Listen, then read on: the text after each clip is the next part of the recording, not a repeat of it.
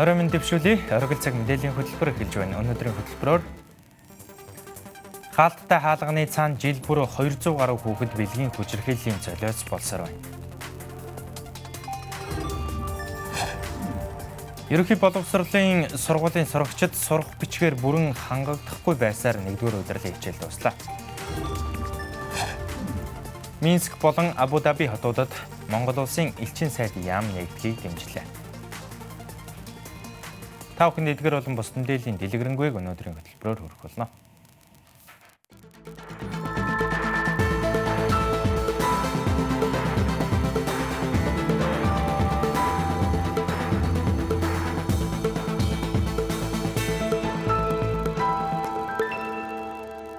Эхний мэдээг танилцуулъя. Энэ хоёр та бүхэнтэй хамт байх болно.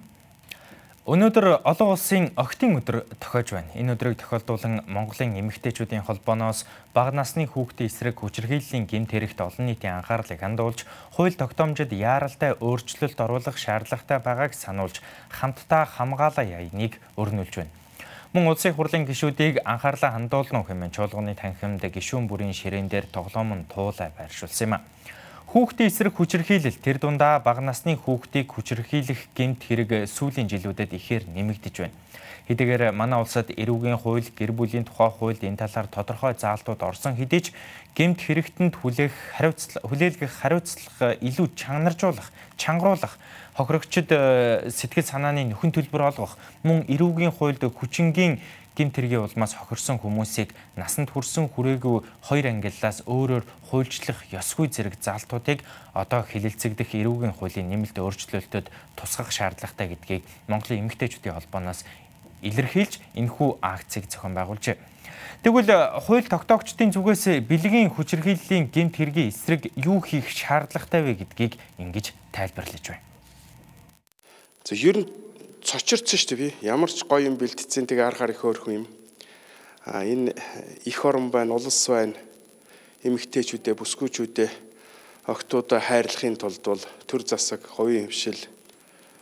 За тэгээд иргэн хүн болгоны сэтгэл нэгдэжээж, чиглэжээж, тэгжээж үрдэн төрөх ёстой. А энэ хуулийн хувьд бол би бүх талаар бол одоо бүсгүүчүүдийн эрх чөлөөтэй байлгах, хүчрэх хийлгүй байлгах октоодыг хайрлах, хүндэтгэх, хамгаалах чиглэлээр ажилгүй яах вэ? Хэцэг хүний хувьд тэр за төрийн хүний хувьд тэр энэ миний э, үүрэг шүү дээ. Билгийн боолчлолд ашиглахад ашиглахад тийм ээ тэр хүүхдийг бол хүнийг бол ашигласан хүнийг бол торгодог л болчих. Энэ бол маш аимшигтай үзэгдлээ. Ялангуяа дэлхийн бүх оронд одоо соёлтой нийгэмд гэж хэлж болдог бүх улсад шүү. Хятад байна уу бүх улсад 15-аас доошоогоо байдаг. Европч дээр. Манайх 14 гэж тавьсан. Тэрийг юу гэж тайлбарлаж яваад өмнөх хуулийн дээр доод хязгаар нь тавиагүй байсан учраас бид нар ингэж хязгаар тавьсан гэж зөвтгөхөд байдаг. Тэгээ энийг засаа гэж хэлээд хуулийн төсөл өргөн барьсан. Харамсалтай нь тэр хуулийн төслийг ерөөсөө оруулаагүй. За сүүлийн жилүүдэд бол энэ гэр бүлийн хүчирхийлэлтэй тэмцэх хууль гарсан хүүхдийн эрхийг хамгаалах тухай хуулиуд батлагдаж гарсан. За энэ хуулиудыг хэрэгжүүлэх төсөв санхүүгийн ч гэсэн жилээс жилд одоо бас нэмж өгч байгаа төр засгийн зүгээс гаргах бодлогын цаас бол хангалттай байна. Хамгийн гол нь одоо энийг хэрэгжүүлэх тал дээр бол их хангалтмаатай байна гэж би хувьдаа бол үнэлээд байгаа. Яг тэгэхээр бид нар ингээд төсөв санхүү батлаж өгөөд хуулийг нь баталж өгөөд яг үр дүнгийн 2000 одоо 18 онд гэхэд авч хэлцэж үзэхэд бидний нөх хуваарлж өгсөн мөнгө бол яг нөх хүндээ хүрээгүй хүчрхээлд өртөөд байгаа юм өртөж болцсошгүй хүмүүсээ зөв тодорхойлж мэдээлжүүлж аваагүй а тэр хүмүүстэй хамгийн их ойр байдаг тэр нийгмийн ажилтнуудын тэр одоо хамтарч ажиллах багийн ажиллагааг шуурхаа явуулах тэр тал дээр нь бол ажиллаж чадаагүй ийм дутагдлууд бол байгаа. Хөрш болон иргэд хүчирхийллийн асуудлыг заавал мэдээлэх хэрэгтэй Хэрвээ мэдсээр үж мэдээлэхгүй байх юм бол хуулийн хариуцлага хүлээх энэ заалтыг оруулж өгсөн. Тэг өнөөдрийн байдлаар бол одоо энэ хүчирхийллийн асуудлыг мэдээлээгүй гэдэг талаар бол ямар ч хариуцлага тооцсон гэдэг юм уу. За мэдсээр үж мэдээлээгүй тухай энэ талын асуудлыг нэг ч удаа хөндөхгүй байна л да. Тэгэхээр бид нэр мэдээж хэрэг одоо хариуцлага хөнгөн байгааг хадууруулах юм шаардлага байгаа байх. Гол нь нэгэнт бий болчихсон хууль эрх зүйн орчны ажил хэрэг болох бодир хэрэгжүүлэх хэрэгжүүлэхэд л одоо талтаас аргаар шийдэх шаардлагатай гэж үзэж байгаа. Мэдээж хариуцлага шийтгэлийг чангадахгаас гадна урьдчилан сэргийлэх арга хэмжээнүүдийг дэлхийн нийтээр зохион байгуулдаг.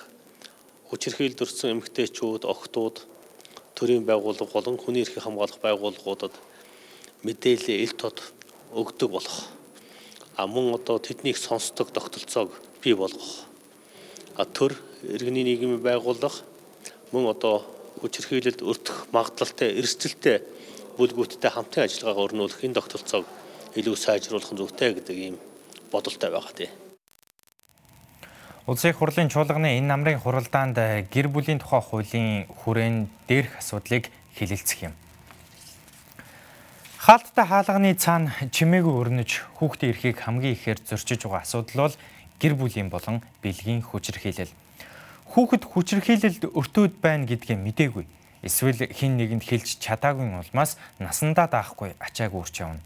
Гэтэл энэ оны эхний 9 сарын байдлаар 218 хүүхэд хүчиндэх гэмтэргийн хохирогчулж хэргийн тоо 26.7% өсчээ. Тиймээс хүүхдийг хохироосон гэмт хэрэгтэнд оноох ялын доод хэмжээг чангаруулах, холбогдох хуулиудад өөрчлөлт оруулах шаардлагатай гэж иргэний нийгмийн байгууллагын төлөөллүүд үзэж байна. Дуу муутай хүний нүд рүү харж чадахгүй. Мөн эрэгтэй хүнээс айдаг өөрийгөө илэрхийлэхэ болсон энэ үйлдэл бол бэлгийн хүчирхийлд өртсөн хүүхдийн наад захын шинж тэмдэг. Гэтэл жилдээ 200 гаруй хүүхэд өдөр бүр энэ мэдрэмжийг мэдэрч насандаа даагдамгүй хүнд ачаа үрч хинтээ хуваалцахгүй мэдэхгүй айцтайгаар хүчирхийллийн золиос болон амьдарч байна хэдий бага насандаа хүчрхийлд өртөж байна. Энэ хүүхдүүд маань бол одоо түлхүү маш олон эмгийг бол өөрт нь одоо бий болж идэг. 2019 оны эхний 9 сарын байдлаар улсын хэмжээнд хүчиндэх гэмт хэрэг 444 бүртгэгдснээс 218 хүүхэд тохирч энэ гэмт хэргийн тоо 26.7%-аар өссөн үзүүлэлт байна. Харин үүнээс нийслэлийн хэмжээнд хүчиндэх гэмт хэрэг 221 бүртгэгдсэн харамсалтай нь 93 хүүхэд хүчирхийллийн хохирогч болсон бөгөөд 2018 онтой харьцуулахад 15 хэрэгээр буюу 19.2%-аар өсчээ. 14 настай хүү жирэмсэн болж ийм хэрэг илэрч байгаа. Бүр жирэмсэн бар 3 4 сар хүртлээр жирэмсэн болсныхын дараа нь яв энд юу болов гэд асуудал үүсэж ирж байгаа байхгүй юу? Энэ шалгагдаад явж байгаа. Гэтэл үүнээс өмнө ураг төрлийн хүчрэлд өртөж байгаа хүүхэд цагдаагийн байгууллага болон хуулийн шатны байгууллагууд бол гомдол гарах нэгдүгээрт эрхээ мэддэг. Хоёрдугаарт айж ичдэг. Тийм үү? Гуравдугаарт одоо тухайн гэр бүлийн гишүүдэд ямар нэгэн одоо айцтай, төгшөөртэй, хүчирхийлэлтэй гэдэг юм уу те асуудал үүсгэхээс их болгоомжлдгоос болоод мэдээлэх одоо асуудал маш одоо муу байгаа гэсэн үг. Улсын ерөнхий прокурорын газрын сургалт судалгааны төвийн гэмт хэргийн шалтгаан нөхцөлийг судлах хүрээлэнгээс 18 наснд хүрээгүй хүнийг хүчиндэх гэмт хэргийн шалтгаан нөхцөлийг судалсан суурь судалгаагаар 2012-оос 2016 онд 1088 хүүхэд бэлгийн хүчирхийллийн золиос болжээ. Хохирогчдын хүчирхийлд өртсөн давтамжийг 250 тохиолдлоос судлахад 146 тохиолдол нь нэгээс 3 өдөр 28 тохиолдол нь 1-ээс 9 сар 45 тохиолдол нь 1-ээс 9 жилийн хугацаанд 2-оос 4 удаа хүчирхийлж хохирогчийг өөрийн иргэшээлд байлгасан нь ураг төрөл гэр бүлийн хүмүүс нь хохирогчдыг удаан хугацаанд хүчирхийлдэг байсан гэдгийн нэгэн илрэл юм. Энэ хүүхдүүдийг э, одоо хүчирхийлсэн гэх тэр эрүүгийн хэрэг шалгагдаа шийдвэрлэх дээр яваад өгч байгаа. Дуусчихж байгаа. Гэтэл энэ хүчирхийлд өртсөн хүүхдийг эргээд нөхөн сэргээх сэтгэл зүйн үйлчилгээ засал тийм ээ эмчилгээ үндсэндээ хаягдчихсан. Хэдийгээр хэргийг илрүүлж шүүхийн шатанд очиж байгаа ч хохирогчдын ар гэр гомдлоо буцаан авах мөн бэлгийн хүчирхийлд өртсөн охтын насны байдлыг ангилснаас үүдэж хэрэгтэнд хүлээлгэх хариуцлагын хэмжээ өөр байдаг нь хуулиа эргэн харах хэрэгтэнд хүлээлгэх хариуцлагад өөрчлөлт оруулах шаардлагатай гэдгийг харуулж байна. Би судлаач ууж боддгийн. Яг төрсөн үчилж авсан ч гэдэг юм уу тийм ээ? Одоо энэ хүүхдийн эсрэг гемт хэрэг үйлс эцэг гэхийн одоо эцэг гэх байхыг бол заавал давхар хасч байгаа чи гэж одоо шүүхэн шатна тийм үү үлгэн бол эрүүгийнхаа хуулиар тэр гэмт хэрэгт нь тохирсон он ял оноодгийн байгаа үз дээр нь давхар тэр хүний одоо юу гэдэг эцэг их байх хэрэг хасах юм хязгаарлах арга хэмжээ давхар авч байгаа чи гэж үздэг. Өмнөх 2015 онд өргөн баригдсан байсан эрүүгийн тухай хууль дээр заасан байсан ялын бодлогыг маш их бууруулсан. одоо бага насны хүүхдийг хүчирхийлээ зөв бис хайрцан байгаад 2 жилээс 5 жил гэж. Ийм одоо тэр бага насны хүүхдийг хүчирхийлнэ гэдэг чинь эргээд сэтгэл санаа бие махбодын хувьд эргэж нөхөгдөшгүй хохируулж болж байгаа байхгүй. Тэрнийхээ төлөө 2хан жилийн ялыг авдаг. Ядаж бид нарын Монгол улсын төрх бага насны хүүхдийн хүчирхийлэл төрсэн хүүхдийн хохирлыг төлж чаддгүй маа тэр эрхийг нөхөн сэргээж чаддгүй маа гэхэд шудар баймаар байгаа байхгүй. Мөрдийн шалгах чиг үүрэг бүхээ тусгай албадуудыг илүү бэхжүүлэх хэрэгтэй.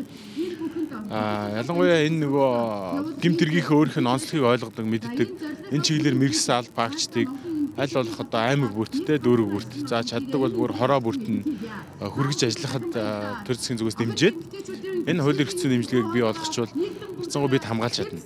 Хүчирхийлэл үйлдсэн этгээдэд ял оноосон ч хүүхэд бүх насаараа хохирж үлддэг учраас насандаа мартамгүй сэтгэлийн шаналл амсч буй хүүхдүүдэд сэтгэл санааны хохирлын нөхөн төлбөр төлүүлдэг болох. Хүний ухамсараас гажууд үйлдэл хийсэн буруутай этгээдэд тохирсон хариуцлага хүлээлгэхийн тулд ялын бодлогод ямар өөрчлөлт оруулах ёстой вэ? Хөтөлбөр үргэлжилж байна. Ерөнхий боловсролын сургуулийн сурагчид сурах бичгээр бүрэн хангагдахгүй байсаар 1-р улирлын хичээл дуусч байна. Сурах бичгийн хомсдол сүүлийн хэдэн жил үргэлжилсэн учраас энэ жил сурах бичгийг түрээсийн хэлбэрээр сурагчдад олгож бүх сурагчийг бүрэн сурах бичгээр хангахаар болсон юм. Та бүхэн дэлгэцэнд сурах бичгтэй холбоотой зарим тоо мэдээллийг хүргэе. Ерөнхий боловсролын бага ангийн бүх сурагч дунд болон ахлах ангийн сурагчдын 40% төрөөс үн төлбөргүй сурах бичгийг олгодог. Харин дунд болон ахлах ангийн сурагчдын 60% нь сурах бичгээ худалдаж авдаг байсныг энэ жилээс түрээсийн журмаар олгохоор болсон гэсэн үг. Сурагчид дунд ангид 35 нэрийн сурах бичиг, за ахлах ангид 34 одоо сурах бичиг ашиглаж байгаа. За тэгвэл сурах бичгийн багцаас шалтгаалж жилийн 14-өөс 21 мянган төгрөгийг ашиглалтын зардлыг төлж сурах хүчээр бүрэн хангаагдах боломжтой болж байгаа юм. Гэвч өнөөдрийн хүртэл түрээсийн сурах бичиг сурагчдын гарт бүрэн очиагүй байна. Энэ хичээлийн жил түрээсийн 2.6 сая сурах бичгийг Азийн хөгжлийн банкны 8 тэрбум төгрөгийн санхүүжилтээр хэвлэхээр болсон. Гэвч ерөнхий боловсролын сургуулиуд дээр түрээсийн сурах бичгийн хангамж 10-аас 40% тай сурагчид сурах бичиггүй 1-р улирлын хичээлээ өдөж байна. Өдрийн байдлаар 57 дугаар сургуулийн хувьд түрээсийн сурах бичгийн хэдэн хувь нь ирсэн бэ? Сурах бичгийн 40% нь л ирсэн байна. Тэгээ одоо тухайн ирэх баг. Яг 40% да яг дунд болон ахлах ангийн хэд дэдгээр ангийн сурах хүчүүд ирсэн байна. 6 дугаар ангийн нэг ном, 7 дугаар ангийн ном, 11 12-ийн нэг хэд хэдэн номнууд. Дийлэнх нь 11 12-ийн номнууд л ирсэн байна. Хүүхдүүд бас хүүхдүүдийн дунд сурагчдын дунд сурагчгийн эрэлтгээр юм орж ирж хэр их асууж ин сурагчгийн. Харин нилээ асууж байгаа тэгээд нөө туризм хийзээ ирэх болд гэл байнга л асуугаад. байдлаар 72 дугаар сургуулийн хувьд одоо дунд болон ахлагангийн хэрэглэх түрээсийн сурагчгийн хэдэн хувь нь ирж одоо хүүхдүүдийн гар дээр очсон байна. За одоогор бол яг бүх ангийн сурагчийн нэг 10% л юм уу да. 10% нарийн хүрэхгүй ч юм уу тийм л ирсэн байна.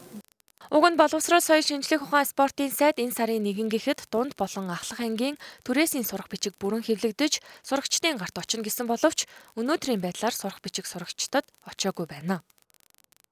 Хэвлэлтийн ажил бол одоо ийд явж байна. Ер нь 9 сарын ихээр уралдаал хэвлэх компаниудад энэ жил бид нар юу ярьж байгаа гэхээр шууд орон нутагт нь өргөнө. Хэвлсэн сургуульчгээ орон нутагт нь сургуулиудад нь хүрэхээр гэрээ байгуулж байгаа. 9 сарынхаа ихээр бүх сурагчдад очиж байна.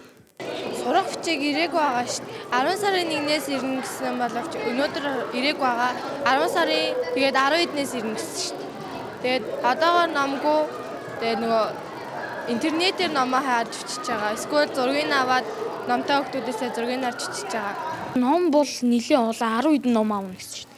Тэгээд одоо энэ номын сангаас түрээсээр авах. Түрээсээ сурагчгаа авсан уу? Одоо аав. Ер нь ном одоо ирж байгаа л гэсэн. Тэгээд одоо сурагчгаа авч чадаагүй хичээлээ яаж хийж вэ? Хичээлээ юу? Хичээлээ ангийнхаа хүүхдийн очивол номтой хүүхдийн очиж хийдэг. Сурах бичиггүй байгаагаас сурагчид сурах бичгтээ нэгнийхээ гэрт очиж даалгавраа хийж байгааг ярьлаа. Мөн цахим сурах бичгийг ашиглаж байгааг тайлбарсан юм а. Гэвч гэр хорооллын сурагчид интернет хязгаарлагдмал учраас цахим сурах бичгийг ашиглаж чадахгүй байгаа талаар ярьж байгаа юм а. Харин боловсрол соёл шинжлэх ухаан спортын яамнаас 2 дугаар улирлын хичээл эхлэхээс өмнө сурах бичгийг бүрэн хангана гэх мэдээллийг өгсөн юм а. Олон жил дамнсан сурах бичгийн асуудлыг энэ жил бүр мөсөн шийдвэрлэлээ гэх боловч зохион байгуулалт муу байгаагаас сурах бичиггүй хичээлийн нэг улирал дуусч сургалтын чанар алдагдахад хүрч байна. Одоо та бүхэндээ зарим үйл явдлын мэдээллийг товчхон үргэе. Манай улс болон э, бүгд дарамдах хятад улс хоорондын хил орчмын радио давтамжийн зохицуулалтын 3 дугаар уулзалт Бээжин хотноо болж өндөрлөлөө. Уулзалтаар цаашдын хамтын ажиллагааны талаар нэгдмэл ойлголтод хүрч хил орчмын бүс нутаг дахь радио давтамжийн зурвсын зохицуулалтын анхны гэрээнд хоёр улсын төлөөлөгчид гар үсэг зуржээ. Мөн хил орчмын бүс нутаг дахь радио давтамжийн төлөвлөлт, хуваарлалт, бодлого зохицуулалтын талаар танилцуулж, системийн радио давтамжийн ашиглалтыг үр ашигтай зохицуулах асуудлаар санал солилцсон байна. Улс тунхагласан баярын өдөр болон Чингис хааны мэндэлсэн өдөр буюу Монгол бахархлын өдөр Ирэх сарын 26, 27-ны өдрүүдэд тохиож байна. Нийтээр тэмдэглэх баярын болон тэмдэглэлт өдрүүдийн тухай хуульд заасны дагуу дээрх 2 өдөр бүх нийтээр амарна. Тодорхойлбол уг заалтыг 2016 оны 11-р сарын 18-ны өдөр нэмэлтээр хуульчилж улс тунхагласан өдрийг бүх нийтээр амарна гэж заасан байдаг бол 2012 онд Чингис хааны мэндэлсэн өдрийг бэлгийн тооллын өвлийн ихэнх сарын шинийн нэгэнд тэмдэглэхээр хуульчилсан байдаг. Ойн тухай хуулийг хэрэгжүүлэх зорилгоор 2019 оны намрын бүх нийтээр мод тарих өдрийг 10 дугаар сарын 12 буюу маргааш тэмдэглэн өнгөрүүлэхээр боллоо. Энэхүү өдөр иргэн аж ахуйн нэгж байгууллагууд нийтийн эзэмшлийн талбай, амьдрдаг орчиндөө мод бут тарих, тарьсан ногоон байгууламжийн арчлах, цэник усалгаа хийх зэрэгээр орчны бохирдлыг бууруулахад хувь нэмрээ оруулах зорилготой юм. Энэхүү өдрийг байгаль орчин аялал жуулчлалын яамнаас иргэд болон аж ахуйн нэгжүүдийг идэвхтэй оролцохыг уриалж байна. Дараагийн мэдээлэл Өнөөдөр улсын хурлын чуулганаар удаан хугацаанд шийдэгдээгүй байсан зарим элчин сайд консулын газрыг шинээр нээн ажилуулах тухай улсын хурлын тогтоолын төслийг хэлэлцлээ. Тодорхойлбол бүгд найрамдах Беларусь улсын нийслэл Минск хот болон Арабын нэгдсэн Эмират улсын нийслэл Абу Даби хотод Монгол улсын элчин сайдын яам шинээр нээн ажилуулах тогтоолын төсөл санал хураан нийт гишүүдийн 67.4% нь дэмжлээ. Улсын хурлын чуулганы пүрэв гарагийн хуралдаанаар бүгдээрэн дахь Хятад улсын Манжур хотод консулын газар нэн ажилуулах тухай болон бүгдээрэн дахь Беларусь улсын нийслэл Минск хотод Монгол улсын элчин сайд яам элчин сайдын яам нэн ажилуулах тухай тогтоолын төслийг батлан хэлэлцсэн дэмжсэн. Бүгдээрэн дахь Беларусь улс нь баруун Европын орнууд болон Аз хар далайн эргийн бүс нутаг Балтийн тэнгистэй холбогдох дамжин өнгөрөх нутаг дэвсгэрт тооцогддог. Тус улсад элчин сайдын яамаа нээснээр хүнс хөдөө аж ахуй, хөнгөн үйлдвэр, уулуурхайн салбар, э, логистикийн салбарт харилцан ашигтай ажиллах боломж бүрдэх юм байна. Тэгвэл Арабын нэгдсэн Эмират улс нь Улаанбаатар хотод 2016 онд элчин сайдын яамаа нээсэн. Харин өнөөдрийн чуулганы хуралдааны эхэнд гадаад харилцааны сайд хэлэхдээ манай улс тус улсын Абу Даби хотноо элчин сайдын яам шинээр нээн ажилуулснаар Абу Дабигийн хөгжлийн сан Абу Дабигийн хөрөнгө оруулалтын газар зэрэг э, хөгжлийн санхүүгийн байгууллагуудтай шууд холбоо тогтоон хамтын ажиллагааг төр хувийн хөвжлийн хүрээнд дэмжих шинэ хөрөнгө оруулалтууд татах боломж нээгдэнэ гэсэн юм а. Тус төслийг хилэлцэх үеэр улсын хурлын гишүүд э, гадаадад томилогдсон ажиллах албан хаагчдыг ямар шалгуураар томилох, алдаа гаргасан тохиолдолд ямар хариуцлага тооцох зэрэг асуултыг асууж байсан юм а. Хувийн хвшлийн хүрээнд хамтын ажиллагааг дэмжих замаар хөрөнгө оруулалт татах боломжтой болно. Абу Даби хотод 102 орны элчин сайдын яам ажилдаг. Арабын нэгдсэн Эмират улсын элчин сайд Арабын нэгдсэн улсын элчин сайдын улс элчин сайдын яамаа Улаанбаатар хотод 2016 онд нээсэн. Абу Даби дахь элчин сайдын яамыг гурван орон тоотоо байгуулахаар төлөвлөсөн бөгөөд айлын талаас элчин сайдын яамны үйл ажиллагааны зарим зардлыг шийдвэрлэхээ мэдгдсэн болно. Элчин сайдын яамыг нээх болон үйл ажиллагааны зардлыг 2020 оны төсвийн төсөлдөө тусгасан байгаа болно. Иймд асуудлыг хилцэн шийдвэрлэж өгөхийг хүсье. Өнөөдрийн нүүр царай бол эдийн засгийн хүндрэлтэй эдийн засгийн аюулгүй байдал дээр бид онцгойл анхаарч ажиллахгүй болохгүй гэдгийг олон удаа хэлж байгаа. Эдийн засгийн хамааралтай болохоор л улс орнуудаа ядууралтай тэрнээс болоод нийгмийн асуудал бүхэнд л тэгэл гэмт хэрэг зүрийн зөрчилгээд их юм гардаг л да. Тийм учраас энэ Арабын нэгдсэн Эмират улстай хамтран ажиллах олон янзын бол боломжууд төсөөтэй талууд бас их байгаамаа. Байгалийн баялагтай Абу Дабигийн сан гээд бидний сан байгуулах гэдэг одоо хичнээн хичнээн янзын сан байгуулав хэрэгжүүлж чадах байгаа. Энэ чиглэлээр одоо ерөнхийдөө судлаж цаашдаа Абу Дабигийн сан гэж хамтарч ажиллах ямар хөө боломж байгаа. Манайхан бол бараг одоо өөрийн эрхийг хүлээгээд ингээд элчин сайдын яам элчин сайд гэдэг нь одоо тийм том одоо би одоо элчин сайд байж юу ч хүний үүднд очиж суух юм бэ гэсэн. Энэ одоо энэ эрс ийм одоо бүр өөрчлөлт байгаа юм л та. Бараг генэнд нь байгаа мó, ДНК-нд нь байгаа мó ийм бодол байна. Тэр хүнд суудсан байна гэсэн үг шүү дээ. Тэр хүн улс орныхоо төлөө хүн дээр очиод юм гуйдаг чадaltaй байх ёстой. Би бол одоо худалдааны эргэлт нь хангалтгүй байгаа бол тэр Кувейт сая байгаа гэж тэр Кувейтээс хамраалаа шийдэж болохгүй мó? Египт юм уу, Кувейт юм уу? За мэдээж одоо тэр Тэвэр логистик толботой гэдэг юм уу энэ чиглэлүүдээр бол гадаад худалдааны төлөвчийн газрууд байх хэрэгтэй байхаа. Гэхдээ би энэ бол засгийн газар хийх ёстой, гадаад яам хийх ёстой ажил бол биш байхаа гэж хараад байгаа. Хуучин бос соц нийгмийн үед бол манайд мэдээж байдаг байсан. Хэд хэдэн улсад бол гадаад худалдааны төлөөлөгчийн газрууд байдаг байсан. Энийг дахиж сэргээх шаардлага юу байгааг вирус арахгүй байдаг. Өнөөдөр бүхэл бүтэн одоо худалдаа аж үйлдвэрийн танхим гэдэг асуудал байна. Бусад улс орны жишгийг аваад үзэхээр худалдаа аж үйлдвэрийн танхимууд нь энэ хачлыг худалдааных нь төлөөлөгчийн газрыг худалдааны эрхшгийг тухайн төр нийгэм эдийн засгийн харилцааг хангаж явах асуудлыг бол хангааж явдаг жишг бол байна. Эдийн засгийн худалдааны асуудлыг. Тэгэхээр би энэ чигээр ер нь олон улсын нийтг практикээр явах нь зөв биш үү? Дэлхий дээр аваад үзэхээр магадгүй Орос, Хятад улсад л баг энэ худалдааны төлөвлөгчийн газрыг байгуулдаг жишг бол байгаа байх гэж хараад байгаа. Эдийн засгийн ашигтай байх л нөхцөл шүү дээ. Ер нь эдийн засгийн харилцан ашигтай хамтын ажиллагаа өрнүүлэх нөхцөл болцоотой улс оронд бид нар эчин сайдын яам байгуулах тухай асуудал. Тэгээ би энэ Эмиратад эчин байгуулна гэдэг харахаар энэ ерөнхий дүнгийн харахаар сонин тоо гараад байгаа. Нэг шалтайч нэхэн байхгүй. Одоо импорт нь 2.8 сая доллар гэж байгаа. Тэгээ экспорт нь 438 мянган доллар. Бид нар хаана явсан газар дандаа алдаатай 8 хийдэг муу монголчууд л да. 8 хийж чаддаг. Тэгээ одоо энэний чинь байгуулчихлаар энэ тоог харах юм бол нөгөө импортын хэмжээ нь улам нэмэгдээд тэгээ экспорт өсөх ямар боломж байгаа юм бэ? Энэ дээр ямар дүгнэлт хийсэн бэ гэж асуумаар байна. А манайх одоо 2018 онд бол 7 тэрбум долларын экспорт хийж 5 тэрбум долларын импорт хийсэн бараг 2 тэрбум долларын аюутай ашигтай явж байгаа манай худалдаа. Тэгээд юу дотоодын нийт бүтээгдэхүүнээс л 10 гаруй дахин юу 10% гаруй илүү юу ховтой тэнцэж байгаа худалдааны одоо ашиг. А гэхдээ яг тухайн орнуудтай тус тусд нь аваад үзэхлээр үнэхээр ихэнхдээ бид нар алдагдaltaй байгаа нүнэ. Тийм учраас экспортоо бид нар нэмэгдүүлэх ёстой.